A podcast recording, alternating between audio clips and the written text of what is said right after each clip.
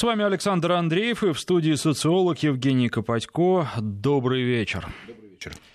А, говорить сегодня будем, естественно, об Украине. И первый вопрос. Вот вы про Зеленского все говорили. Подождите, подождите, давайте посмотрим, давайте не будем делать скоропалительных выводов. Дождались? Конечно. Вот, ничего ничем не удивило. Вот, э, он ньюсмейкер по-прежнему по-прежнему он решает определенные задачи, и какие-то задачи он не решает. А вот сейчас действительно для него начались серьезные испытания. Попробую подвести итоги, наверное, первых несколько месяцев, нескольких месяцев его правления. То есть пик своей, вот скажем, формы, если можно так сказать, рейтинга он прошел, находясь в Соединенных Штатах. Почему? Потому что там, после всех успешных действий на протяжении там, порядка 120 дней, там вышел большой ну, случилось довольно серьезный, случился довольно серьезный конфликт с Трампом, если можно так сказать, по поводу республиканцев, демократов и прочих вещей. Вот э, сейчас, я так полагаю, вторая проблема очень серьезная, а может быть и не проблема, я до конца не готов сказать, что это на самом деле, может быть это э, отчасти и спланированная акция, я имею, я имею в виду то, что вопрос разведения сил в Золотом и Петровском, вопрос выполнения Минских соглашений, он, в общем-то, сознательно или бессознательно, или подсознательно буксуется. Ну, не хотят выполнять. Наверное, если бы он хотел, мог или не мог. Знаете, есть такая поговорка, если человек хочет, он ищет способ, он не хочет, если он не хочет, он ищет причины. Я думаю, что, в общем-то, в жизни довольно, все довольно и просто, и сложно одновременно. С другой стороны, я полагаю, что это обнажает определенный расклад сил, который сложился на Украине сейчас. У Зеленского пока достаточно слабо с силовым блоком. Вот, и в данном случае как раз националисты демонстрируют свою видение ситуации, нежелание выполнять Минские соглашения. Но в данном случае это Зеленскому, по большому счету, не на руку. После визита в Соединенные Штаты э, Зеленский сказал следующее, что э, в принципе, он готов продолжать в нормандском формате. Ну и фраза, сказанная Трампом относительно того, что если хочешь решать проблемы, решай их с Владимиром Владимировичем. Ну, я же говорю, мы об этом говорили, кадры облетели весь мир. То есть у меня по-прежнему, я еще раз говорю, у меня каких-то иллюзий никогда не было, в отличие от многих, понимаете? Тогда полагали многие, что Зеленского вообще не будет в качестве президента. А сейчас, вы знаете, мир к этому привык. Привыкли Макрон, Трамп, Меркель. В конце концов, российский президент говорил с ним. Вот, то есть он вступил в другую реальность, в другую жизнь. Вот, и как-то э, осваиваемся мы с этой ситуацией. И я полагаю, что Украина тоже с этим осваивается. То есть, как вот такая вот жизнь. То есть, в принципе, вот смотрите, вот вы говорили, что Зеленский, да, я говорил. И, собственно, а что я сказал, того, чего не случилось с ним. Он сейчас пока на пике, относительном пике формы, то есть у него не получилось закрепить свой блестящий рейтинг, если можно так сказать в Штатах. Сейчас у него накрывают проблемы более серьезные, и вопрос, касающийся встречи в нормандском формате, подвисает в воздухе. И вопрос разрешения ситуации в Донбассе тоже подвисает в воздухе. А у меня этих иллюзий не было изначально, потому что когда сказали, что он с ним будет договариваться, я просто несколько дней назад из Донецка могу сказать следующее. Там иллюзий нет по поводу Зеленского. Понимаете, это здесь иллюзии были относительно того, что это будет миротворец. Он респектабельный националист, если можно так сказать. Называйте как хотите. Он решает свои задачи, но там возникает масса сложностей э, с их реализацией. Вот, пожалуй, сейчас, если так, э, сегодня, по-моему, сказали, что он 150 дней как находится у власти. Тут уже, собственно, цифры значения особого не имеет. То есть уже 100 дней прошло, 150 уже завершилось, завершилось очевидно. Какие задачи он решает? Он решал задачи, первые, которые он решил успешно, он сменил парламент. Это задача, которую общество очень поставило заслугу, потому что он был ненавистен всем, вот, и на 80% он поменялся. Это раз. Он проявил внешнеполитические инициативы, подчеркиваю, до прокола, пробоя с Трампом, даже это не прокол, это большой пробой был для него. В общем-то, в целом был достаточно успешен, включая разговоры с Владимиром Владимировичем, включая обмен задержанными 35 на 35. То есть это все ему общество записало в актив. Если вы спрашиваете меня как социолога, и вот украинцы меряют это, и вот они ему это... И, кстати, у него после э, президентских выборов немножко рейтинг просел, а потом опять вырос до 16 сентября, подчеркиваю, до визита в Соединенные Штаты. Вернее, до 20 чисел сентября, до визита в Соединенные Штаты. Вот теперь э, что, какие вызовы следующие? Это, безусловно, самая жесткая тема, на которую ни один человек ломал копья, это Минские соглашения. Вот здесь проблема, потому что на самом деле Россия очень четко обозначила свою позицию. Россия не будет идти на компромиссы и идти на переговоры ради переговоров, потому что э, для него это, э, в общем-то, невыгодно сейчас, я имею в виду, вернее, Зеленскому может быть и выгодно, но с другой стороны, знаете, сейчас все вторые сутки, вот и я у вас в эфире был вчера на радио э, днем, и все обсуждали там в онлайн, там и уже пост онлайн, как угодно, обсуждали его там 14-часовой марафон. Ну, знаете, я, я точно не мазохист. Понимаете, то есть э, в информации там уже выделяли, что хотели, э, как хотели. То есть на самом деле он показал форму, которая, в общем-то, больше как бы интересовала украинское общество. Я так полагаю, что, в общем-то, в целом восприняли на Украине нормально. Как-то так. Вопрос к контенту, там вот вопросы серьезные. А остается вопрос, зачем? Вы знаете, им виднее, потому что это ребята медийщики, я подчеркиваю, вы знаете, вот когда вот были выборы, я говорю, форма победила содержание. Вот это, собственно, была иллюстрация, демонстрация. Ну, просто если они хотят заработать на рекламе в YouTube, да, наверное, это здорово. 14 часов – это отличный формат. Но будет ли это кто-то смотреть? Вы знаете, смотрели. Общество, слушайте, ну давайте мы с вами... 14 это... часов, ну это реально с ума сойти. Ну так я поэтому говорю, я полагаю, что ты все равно берешь базовые вещи – все равно ты смотришь и опираешься на какие-то нюансы, которые... Сейчас, слава богу, информационные э, технологии такие, что они вычленяют главное. Если меня интересует вопрос Донбасса, да? Вот оно четко обозначено. Да, там они повторялись эти вопросы, но в принципе уже и противоречия, и все, оно как бы понятно. С другой стороны, знаете, я, он же не Владимир Владимирович, понимаете? Он может вести пресс-конференцию, там, 4, там, 3-5 часов. Ну, это задача, когда там, там 300 вопросов говорят, 250, неважно. То есть, может быть, здесь нет э, смысла впрямую сравнивать, но как форма общения, наверное, это да. То есть, это некоторая, э, знаете, такая лайт-версия общения с народом. То есть вот вам, пожалуйста, журналисты, смена состава, вот вам демократичная студия, там, где люди как бы поедают фастфуд, да, ну, то есть, понимаете, ну, им это понравилось, это молодые, люди воспринимают, то есть, ну, понимаете, оппоненты ничего другого ему не предложили. Вот я не то чтобы сторонник вот ругать, да, там, или критически смотреть на эти вещи, да, ну, критики можно быть сколько угодно. Мы говорим сейчас о том, на что хотелось бы обратить внимание. После его длительного спича, давайте попробуем так сказать, да, у него, я так полагаю, что вопросы с Минском вопросы с Минском стало больше, чем ответов. Это раз. Потому что там, вот когда огромное количество вопросов, когда теряется смысл и нить, вот здесь э, вот действительно ну, перебор произошел, на мой взгляд, серьезный.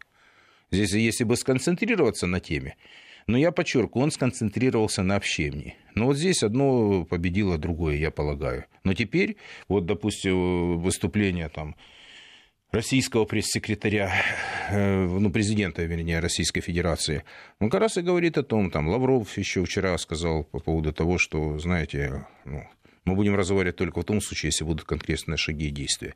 А на Западе тоже встречаться э, будут. Единственное, знаете, там интересный момент, он говорил по поводу Макрона и Меркель, там же тоже, кстати, вопросы ему задавали очень детские, то есть на самом деле это были такие непростые, то есть там э, вот как бы как для человека, который только вступает в публичную сферу в политике, я имею в виду, но вопрос по Меркель, по Макрону, ну тоже ответ, они решают свои интересы, по Газпрому он решает свои, но это, конечно, ну как, сильный и слабый ответ, я не знаю, но на самом деле, в принципе, он как бы адаптируется вот к тем новым условиям, в которых ему приходится жить.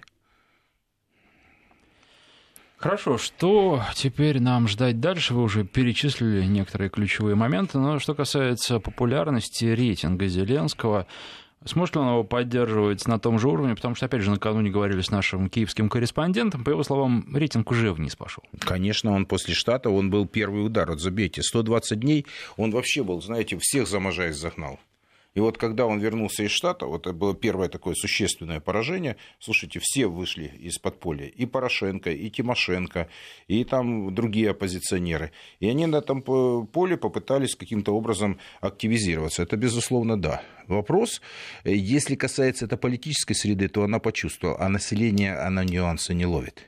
И я хочу сказать, что, знаете, вот все там дают советы, там, ну, больше всего чего, специалистов в политике, наверное, да, о погоде, ну, наверное, еще в социологии, ну, насколько я так в своей практике социологической сталкивался. В каждой сфере да, есть да. свои специалисты. Да, Их ну, много. журналистов, понимаете, журналистов боятся, вот это могу точно сказать, а политиками даже хотят быть все. Вот, но если серьезно, то что э, произошло э, вот сейчас? Я думаю, что у Зеленского вот появились новые вызовы, наверное, не столько с рейтингом, потому что с таким рейтингом вообще оглядываться нельзя.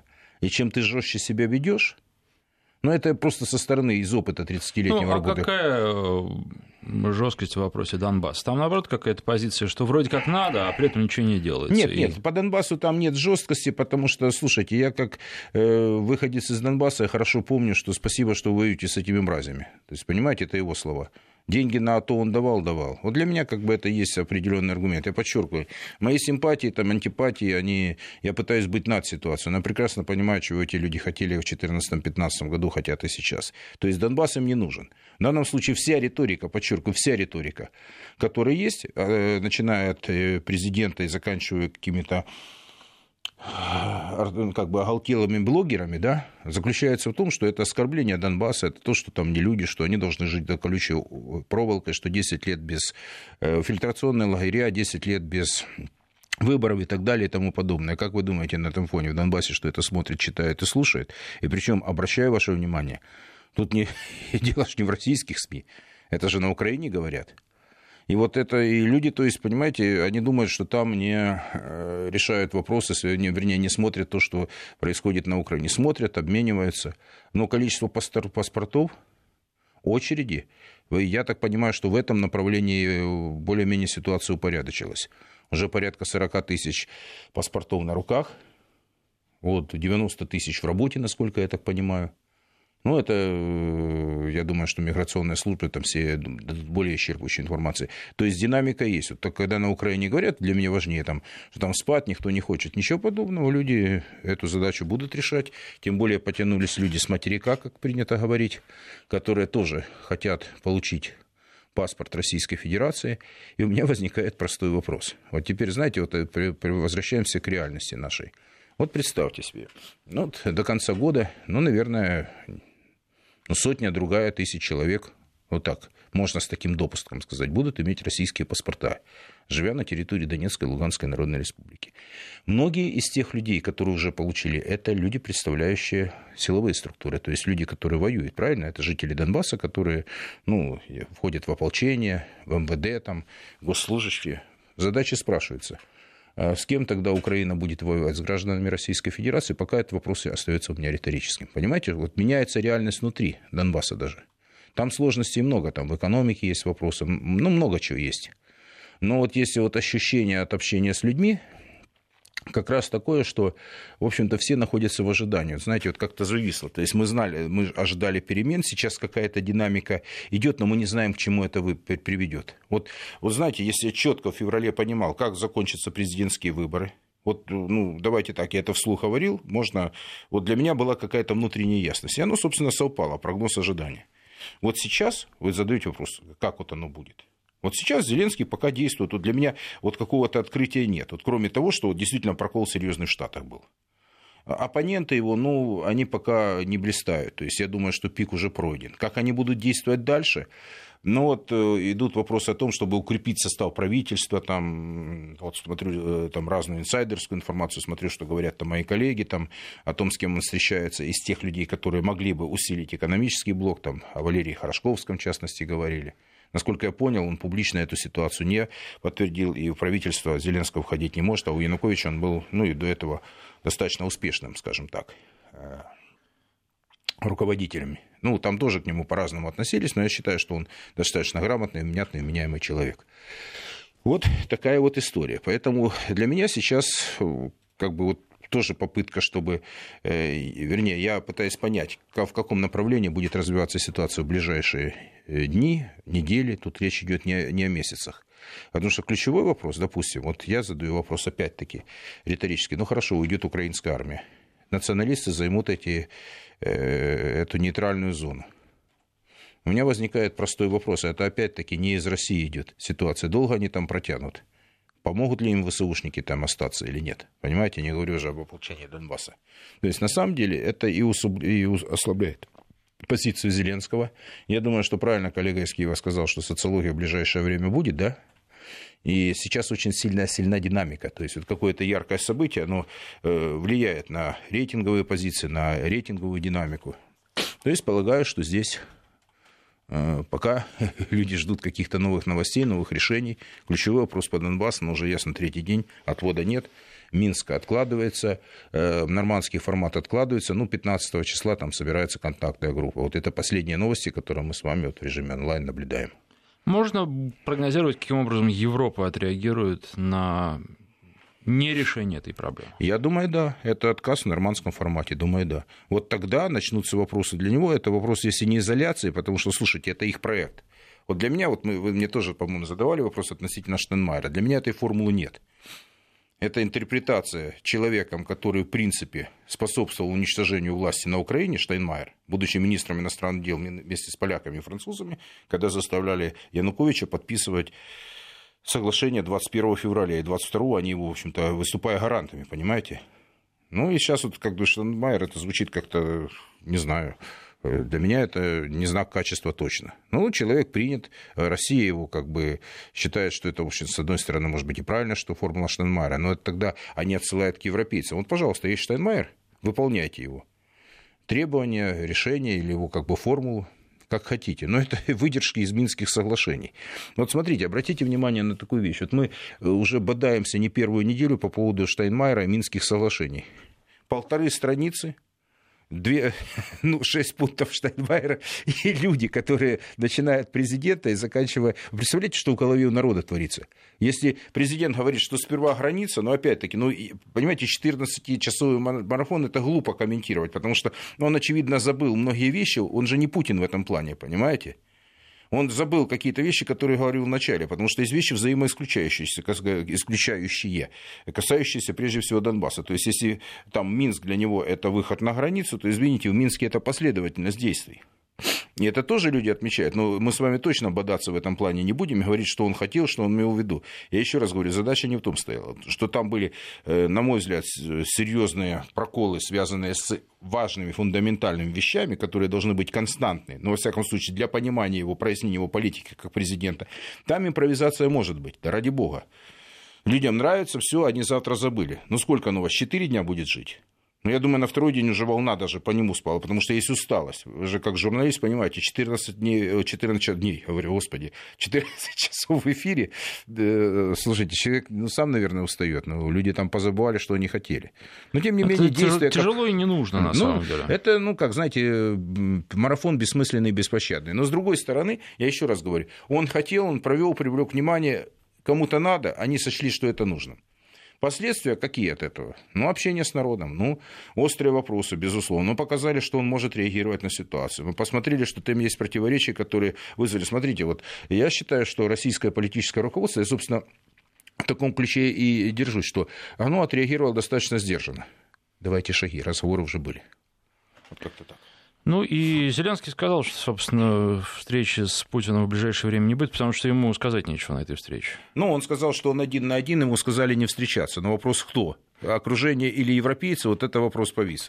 Социолог Евгений Копатько, мы вернемся после выпуска новостей. 19 часов 34 минуты в Москве, в студии социолог Евгений Копатько и Александр Андреев. Продолжаем говорить об Украине. Новость сегодняшняя для жителей Украины с 1 января будущего года цена на газ станет рыночной.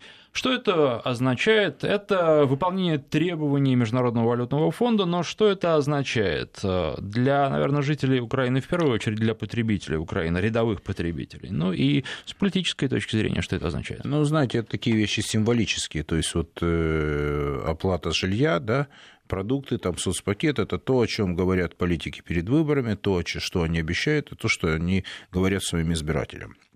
На самом деле э, уже отпустили на рыночные, как говорится, в рыночное плавание социалку украинскую, и здесь есть определенные достижения в кавычках. Больше двух с половиной миллиардов задолженность по ЖКХ.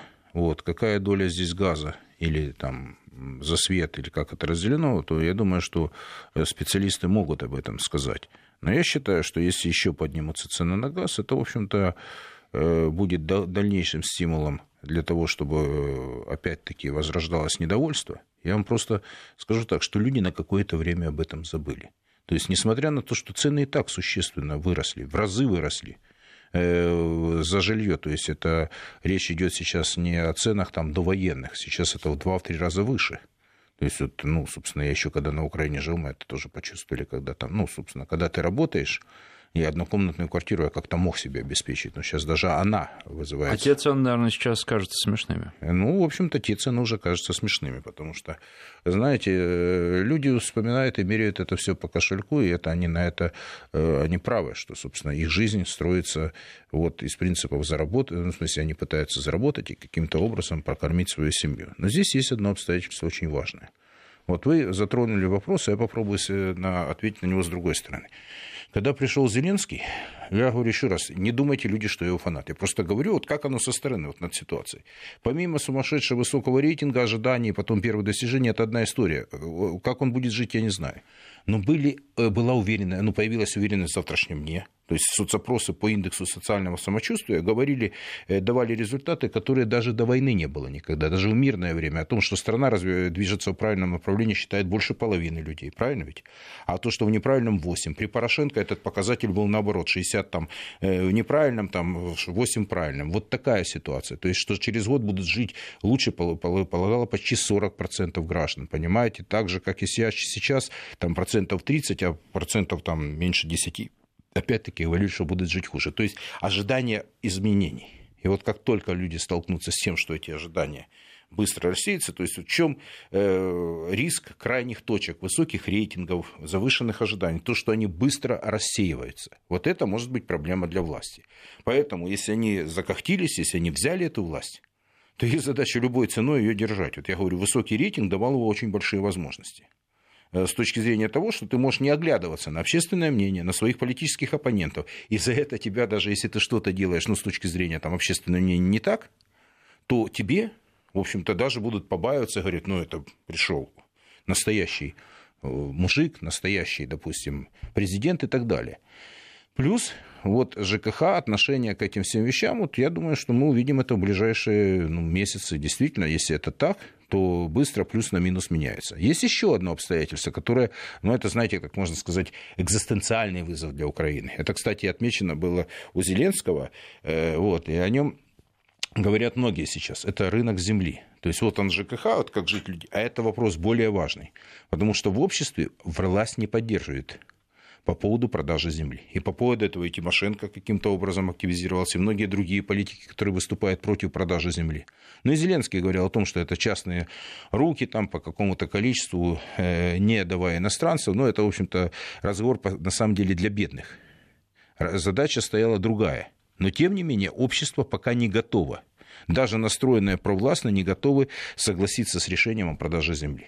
Вот это есть реальная проблема. Как они с ЖКХ перебегут? Требования Международного валютного фонда, я э, думаю, что как-то перетопчется Украина. Понимаете, как-то перетопчется. Если он сохранит свой рейтинг и позиции, то будут говорить, ну он же не может. Это, э, знаете, то были попередники, когда говорили, когда Янукович ушел, да? Потом сказали, что уже Янукович нет. Но будут на Порошенко теперь, что это все преступная власть Порошенко будут говорить. Кстати, для него есть аргумент, что если сейчас задержали Пашинского, то проблемы могут наступить и у Порубия, и у э, того же Порошенко, и того же Турчинова. Вот это вот может быть. Вот такая вот картина маслом. Поэтому вопрос о том, как там ЖКХ, ну как, люди будут приспосабливаться. Кстати, не проплаты, это вот вопрос важный. То есть это тоже мешает развитию украинской экономики, когда задолженность больше двух миллиардов долларов. Но, тем не менее, опять же, резкого снижения рейтинга здесь ждать не стоит, потому что скажут, что это ну, не Зеленский виноват. Да. Я вам отвечаю примерно так, заставили. как они видят. Да. Тут может что-то другое, понимаете? Здесь есть проблема. То есть, проблема есть проблема высокого рейтинга. Вопрос это должны быть активны. Он уже, если задал такую планку, если задал такой ритм, то он должен держаться. Насколько выдержит ну, это вот общество? С этой точки зрения, исходя из этой логики, марафон 14-часовой понятен. Да, вроде бы поддерживает высокие стандарты. Да. Ну, в общем, это, отчасти ответ на вопрос. Я подчеркиваю, здесь вопрос формы. Я еще раз говорю, базовые вещи донести. Вот, допустим, я еще раз говорю, вот что-то сказать, чтобы разобрали на цитаты. Такого нет. Сейчас изучает противоречие, что он имел в виду. Ну, понимаете, вот там политологи украинские многие говорят, а вот здесь он сказал так, а здесь сказал это. Ну, я же говорю, мы вычленяем вещи базовые. Меня интересует вопрос по Донбассу. Здесь вопроса, здесь позитива нет, позитивного ответа нет. Вот если коротко и внятно из этих 14 часов. Он не готов, он не может, есть ограничения. Дальше. По нормандскому формату здесь тоже будут проблемы. Не решится эта задача, Россия не будет с ним вести переговоры. Не будет Россия вести переговоры, будут э, вопросы у европейцев, у французов и немцев. Вот я, пожалуй, пока так. А, новость совершенно другого порядка, но тем не менее депутат Верховной Рады от партии «Слуга народа» предлагает легализовать на Украине эвтаназию. Вы говорите просто, вот совсем недавно говорили, что прошлую Верховную Раду не любили.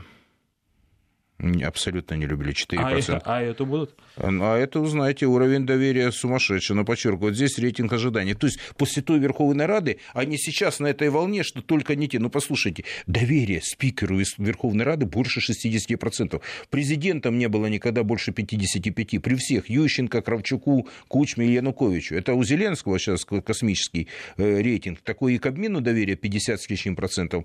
И Верховному Совету. Но еще раз говорю, это инерция смены власти. А вот просто хронология еще предложения. Тут, опять же, другой представитель э, «Слуги народа» подготовил проект закона о легализации марихуаны на Украине, медицинской, правда, но, опять же, тут все понимают, что где медицинская, там и обычная. Дальше глава национальной полиции Украины заявил, что поддерживает легализацию проституции. Ну и, наконец, ну, сколько уже получается, почти две недели назад украинский премьер сообщил, что в ближайшие дни будет подан проект закона о легализации горного бизнеса на Украине. Ну, то есть вообще приезжать к нам, играть, э, развлекаться и умирать. Ну, Вся, вот, вот мы входим в Европейский Союз. Ну, вы знаете, вот, собственно, вы уже, задав этот, задавая этот вопрос, уже на него ответили. На самом деле, действительно, это те вещи, которые мы не будем говорить о деиндустриализации страны. Мы поставим пока в сторону, отодвинем и будем решать тихонько подспудно вопрос с землей. Но мы поставим темы, как вот, э, ну, извините, может быть, не совсем корректно, но, на мой взгляд, достаточно уместное сравнение, как с депутатской неприкосновенностью. Я считаю, что это полная хрень. Ее нельзя отнимать, э, отменять, особенно в условиях неустойчивой экономики и полити... экономической политической ситуации. Но они решили, это их выбор, бог с ним. Они решили эту задачу. Сейчас возникает вопрос. Игорный, давайте вот разложим эту ситуацию. Игорный бизнес. Извините, на Украине до 2009 года он активно развивался. Он активно функционировал, и он существует во многих странах сейчас, в Европе в том числе, даже в той же Грузии. Ну, допустим, вы не выносим за скобки игорный бизнес. Ну, в принципе, понесет, пойдут деньги э, на Украину, будут люди играть, но это определенная среда возрождается и функционирует с этим. И, как вы понимаете, не очень здоровая. Теперь следующий вопрос. Э, легализация проституции, извините, у нас это, это проблема, подчеркиваю, эта проблема стала и в пятом году. Когда Ющенко стал президентом Украины, напоминаю, о чем речь, он сделал безвиз для граждан Европейского Союза – и потащи, потянулась туда большая волна товарищей с Запада. И вы знаете, я когда-то смотрел, вот мне врезался в память э, ну, канал Discovery, не Discovery, это Travel Channel, ну такой вроде совершенно аполитичный канал. Я как-то случайно сюжет об Украине, вы слушайте, это жесть. Вот реально по-другому не скажешь, когда они вот там показывают немножко оранжевой революции, немножко там, э, ну и ночные клубы. И то есть такая вот прямым рефрен идет такой, что э, это люди, это где разрешена, ну, мужчины ездят знакомиться с женщиной. То есть такой гадский сюжет был, понимаете, по телевидению, это Travel Channel. Это уже тогда было понятно, когда потянулись люди туда, на Украину. Это уже случилось в пятом году. Если это произойдет легализация, ну, извините, то, что случилось с пятого года, это да, это уже другая история. По поводу эвтаназии, ну, вы же сами понимаете, это те вещи, которые действительно станут предметом обсуждения. Ну вот я вам просто рассказал, и горный бизнес я даже могу вынести за скобки. Это, в конце концов, для некоторых часть экономики, э, моральные аспекты, экономические, давайте вот изучать. Э, то есть, в принципе, и общество это проглотит. Понимаете, мы с вами говорим, это нас вызывает изумление. Слушайте, а не вызывали ли изумление пять лет прошлой жизни, когда ломалась жизнь миллионов людей на Украине? Понимаете, миллионы беженцев, миллионы мигрантов, миллионы людей, которые, в принципе, вот выстроены, там, худо ли, бедно ли, образ жизни поломался. Понимаете, какая штука? Поэтому все остальное, общество уже настолько надломлено, что вот эти вещи, они, наверное, могут не показаться дикими. Я напоминаю вам о том, что когда был далекий 13-й год, когда начался второй Майдан, знаете, журналисты с ужасом говорили, я же был еще на этих пресс-конференциях, нас что-то спрашивали. Я отвечаю, вот я говорю, это э, на какой-то вопрос журналиста, я говорю, а, не, а если кто-то будет побит, а потом, если кто-то погибнет, а если начнутся другие вещи, я говорю, когда придут другие люди, вы нас спрашивать об этом уже не будете. Собственно, это и случилось. Пришли другие люди, для которых вопрос э, девальвация человеческой жизни. Вопросы, связанные с э, органами, для, э, органами, когда с линии фронта там вообще жуткие вещи творятся. Это то, что было в Косово в свое время. Об этом же тоже писали журналисты на Украине. То есть вообще дикие, жуткие, ну вообще нечеловеческие истории, они на Украине уже существуют. И это добавит еще в копилку. Просто на фоне вот такого как бы вздоха облегчения по поводу порошенковской власти, по поводу того, что вот этого, вот, э, знаете, как нагнетание каждый день насилия, ненависти и так далее, вот общество получило передышку. Ну, Зеленская оттепель, да? но она быстро закончится, потому что э, реальность, вот этот антирусский проект, он требует в топку новой жертвы. Вот как-то так. Ну, еще из статистики уровень теневой экономики на Украине достиг 50% ВВП. А, вообще это все э, напоминает развал страны, ну, потому что, получается, налоги не платятся, соответственно, а, государство, грубо говоря, не на, не на что работать. И все это расползается, расползается, трещит по швам и разваливается. Вы знаете, э, я помню очень четко мой бизнес становился в лихие 90-е.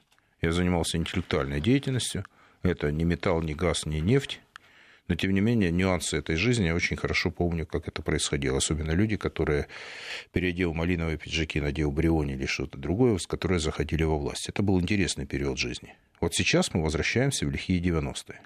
Ну, то есть только с другой, уже с поправкой э, на другой технологический уровень развития, на другие отношения, сложившиеся в обществе. Меня это почему-то не удивляет и не вызывает такого придыхания. Да, возврат к теневой экономике – это способный, способ защитить свою экономику, ну, вернее, свой, свой бизнес. Это попытка выжить в очень тяжелых условиях, где идет подавление не только э, по принципу того, что ты не из другого экономического клана, но тут же еще политическая составляющая, тут еще, если хотите, то и макроэкономическая составляющая извините, в 90-е годы Украина при э, жестком, страшном кризисе была еще индустриальная держава. С 15 нет, с 16 года Украина уже не индустриальная держава. То есть процесс деиндустриализации успешно завершила власть Порошенко. Вот это случилось по факту. То есть в условиях, когда э, будет упор сделан, очевидно, на сельское хозяйство, я думаю, что это да. Вот такая реальность сейчас складывается. Вот. Что дальше будет? 70%? Э, я думаю, что да. Я думаю, да, вопросы борьбы с коррупцией, вы знаете, социологию, когда на Украине проводили вот во время Порошенко, да, ну, спрашивали, что стало лучше по сравнению с Януковичем, то ли люди напрямую сравнивали там. Вот с демократией стало хуже тогда, потому что ну, это понимали даже, собственно, ОБСЕшники, там, это понимали даже западные товарищи, которые этот Майдан помогали организовывать. Э, с коррупцией стало хуже с, правами человека стало хуже, там, со свободой слова хуже. То есть все э, как бы произошло. Вот э, надежда на то, что изменится ситуация, надежда на то, что президент новый что-то изменит, но тут вопрос поддержки Запада. Что за это нужно будет отдать? Уйти ему с антирусского курса ему не позволят. Собственно, Украина не для этого создавалась. Вот я так полагаю. Ну, вот подождите, такая э, ситуация в экономике. Чем больше теневого бизнеса, тем меньше налогов собирается, тем хуже государство. Деньги откуда будут брать? Будут их давать те, а кто хочет э, продолжения антироссийской политики? Я думаю, да. Я думаю, да, потому что, собственно, если уже создан некий такой, пусть грубый механизм, но он действует. Туда просто давать масло смазывать, давать патроны, давать ресурсы, чтобы люди э, стояли на линии фронта, это да, на это деньги найдутся. То есть он уже создан. А вот вопрос о том, что как на экономику, вы знаете, если есть теневая экономика, значит, есть теневые налоги тоже, правда ведь? теневой бизнес, значит, теневые налоги. Значит, э, вопрос, куда будут распределяться ресурсы или сверхресурсы, полученные в результате криминальной незаконной деятельности, мы с вами не знаем. Но я полагаю, что действительно, если тут же, вот вам, пожалуйста, проституция, вот вам, пожалуйста, казино, вот вам, пожалуйста, огромные деньги, которые будут, а, слушайте, ну это будет э, большой э, черный рынок, там могут быть очень серьезные какие-то вещи происходить на Украине. Это страна вообще теневой экономикой может стать. А почему нет? Если это такая задача, то это будет для различных дельцов вполне интересная, любопытная, рисковая территория. В которой нет уже индустрии, но в которой есть большое количество, достаточно осталось большое количество людей, которые, в принципе, могут обслуживать это государство. 6% э, жителей Украины, по данным опроса, проведенного Центром Разумкова, готовы отпустить Донбасс. Вот так вопрос ставился. Ну, а остальные, соответственно, в той или иной степени не готовы. Как вы считаете, насколько реальны эти данные? Эти данные не то, что реальные, они абсолютно соответствуют действительности. Вот, с точки зрения жителей. А с точки зрения элиты она уже давно Донбасс отпустила. Все шаги, которые были сделаны за эти годы, они как раз свидетельствуют о том, что Донбасс уходит. С другой стороны, политес не позволял говорить об этом в открытую. То есть, на самом деле, это проблема для части украинской элиты. Они его уже давно вычеркивают, они давно, они пять лет уничтожают Донбасс. Потому что оттуда вывозятся ресурсы. Элита донецкая находится в Киеве сейчас, ну, в большинстве своем. Ресурсы, ну, до прошлого года, пока там не перекрыли, нет, на позапрошлого года, пока не перекрыли под внешнее, под э, управление не поставили 43 предприятия, эти налоги платились на Украине. Понимаете, какая штука? То есть, на самом деле, я думаю, что вопрос ухода Донбасса, он уже как бы, знаете, это война, это э, больная тема для Донбасса, для России, для тех людей, которым не безразлична была судьба Украины, ну, как единого государства. Для нынешней элиты Донбасс не нужен, эти люди не нужны. Не зря же такая активизация, вот слушайте, Зеленский говорит о мире, а тут возбуждается блогер, возбуждается Белецкий, возбуждаются еще люди, которые говорят, что нам не нужен этот Донбасс, что, там, что нужно сделать с этими людьми. То есть фон, вот я говорю, давайте Минский процесс. И вот тут, понимаете, таким же вот широкими такими жирными мазками говорят о том, а куда мы этих людей возьмем, куда мы в концлагеря, что мы будем с ними делать. Один говорит, их вообще нужно уничтожить, это ненужные люди и так далее, там биологический мусор, как называли. Вот а эти вещи происходят сейчас параллельно, поэтому Донбасс не нужен. Донбасс сопротивляется. Это люди, которые не захотели стать вот частью той жизни, которую выбрали для себя многие э, украинцы, которые, в принципе, сейчас и разочарованы Майданом. Там же откат и в этом, там же в смыслах Майда. Там была, была большая энергия, большие ожидания. Я же всех тоже не, не, нет смысла красить черной краской первый там Майдан. Чего они знали, чего они не знали. Те, которые постом пришли, и когда пролилась кровь, это уже другая история, это другая реальность, и это уже другие люди, которые за пять лет. Это э, страна, которая научилась воевать. Э, внутри. Это страна гражданского конфликта, где сотни тысяч человек получили боевой опыт, где несколько миллионов единиц оружия находится на руках у граждан Украины, где беспрецедентно высокий уровень преступности, где самый высокий, но когда действительно для меня было, вот знаете, что реально не то, что вот поразило, это то, что когда, по-моему, Матиос сказал о том, что тысячи, тысяча самоубийств. Ну, то есть это, представляете, огромные цифры. То есть это люди возвращаются с войны, это страшная депрессия, и это если стало достоянием гласности такая информация тем, сколько людей приходит и кончает жизнь самоубийством, сколько, а сколько уходит в криминал. Вот это страшная проблема для Украины. И вопрос, касающийся того, как будет дальше развиваться страна, пока позитивного сценария нет. Огромные ожидания, еще раз подчеркиваю, на Зеленского. Пока этот ресурс, пока эта инерция ожиданий есть. Сможет ли он с ней справиться, я не знаю. Но подождите, тут ведь не только инерция ожиданий, тут еще огромный разрыв между тем, а, чего хотят элиты, и тем, чего хочет э, простой народ, если можно так сказать, Вы знаете, у которого большие ожидания. Вы знаете, и простой, и сложный народ хотят по большому счету одного, потому что те, которые готовили Майдан в свое время, там поучаствовали, по, поучаствовал и олигархат, недовольный Януковичем. И они тоже сейчас попали в такую ситуацию, что им тоже нужны как бы условия для восстановления, извините, своего бизнеса, для восстановления своих экономических связей. Но никто, многие там тоже закончат не очень хорошо. А народ их не особо не интересовал никогда, потому что э, с народом особо не считались. Те, которые считали себя активной частью народа, огромное количество разочаровавшихся. Понимаете? Но тут сейчас внешний фактор не работает. Там проблема в Штатах, там реально кризис. И, по Укра... и с Украиной связанный в том числе. Они, по большому счету, республиканцы и демократы еще будут бодаться. Мы еще там очень много чего интересного узнаем о ситуации в Штатах через Украину. Понимаете, по борьбе с дем... республиканцев с демократами. У европейцев очень сейчас нелинейные отношения, если они реально одни тоже из тех, кто поддержали Майдан, я не думаю, что они сейчас будут однозначно действовать э, вот так, как действовали до 2019 года. Я полагаю, что они все подталкивают к прямому диалогу России и Украины, но э, России этот диалог нужен только в том случае, если будут выполняться обязательства, если будет меняться риторика, если будет прямой диалог с Донбассом. А заметьте, сейчас мало кто говорит о том, что должен быть Прямой диалог с Донбассом. Ну и в Донецке так. То есть, понимаете, вот раздаются паспорта. То есть, понимаете, подспудно. Вот я не знаю, когда прокрутится это колесико истории, что будет дальше. Понимаете, критическая масса будет. В экономике. Вот когда теневая экономика, вы сказали, паспорта, э, конфликт внутри элит. То есть, как это выстрелить, я пока не готов сказать. И как договориться он или не договориться с радикалами, с националистами. Будет ли это действительно подавит они их, потому что революция нужна, чтобы своих революционеров уничтожить. Это по факту. А как оно будет, на самом деле, я не знаю. Ну что же, еще минута у нас остается. А сколько времени остается у Зеленского для того, чтобы что-то сделать?